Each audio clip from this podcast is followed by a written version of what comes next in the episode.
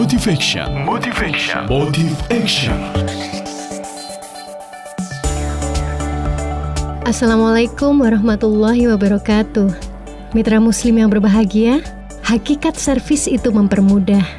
Dan barang siapa mempermudah urusan orang lain, maka Allah Ta'ala akan memudahkan urusannya dunia dan akhirat. Dan tahukah Anda, kesempatan melayani ternyata begitu berserakan di sekitar kita kesempatan untuk mempermudah urusan orang lain, sehingga Allah pun akan mempermudah urusan dunia dan akhirat kita. Sebut saja saat kita lagi di jalan raya, dengan mendahulukan orang yang hendak menyeberang atau memberi jalan orang yang hendak mendahului kita, kita telah memudahkan urusan mereka. Saat kita berbelanja misalnya, dengan mempersilahkan orang yang hanya membeli air minum dan tampak buru-buru, atau mempersilahkan orang yang belanjaannya lebih sedikit dari kita untuk lebih dulu membayar, maka kita juga telah memudahkannya.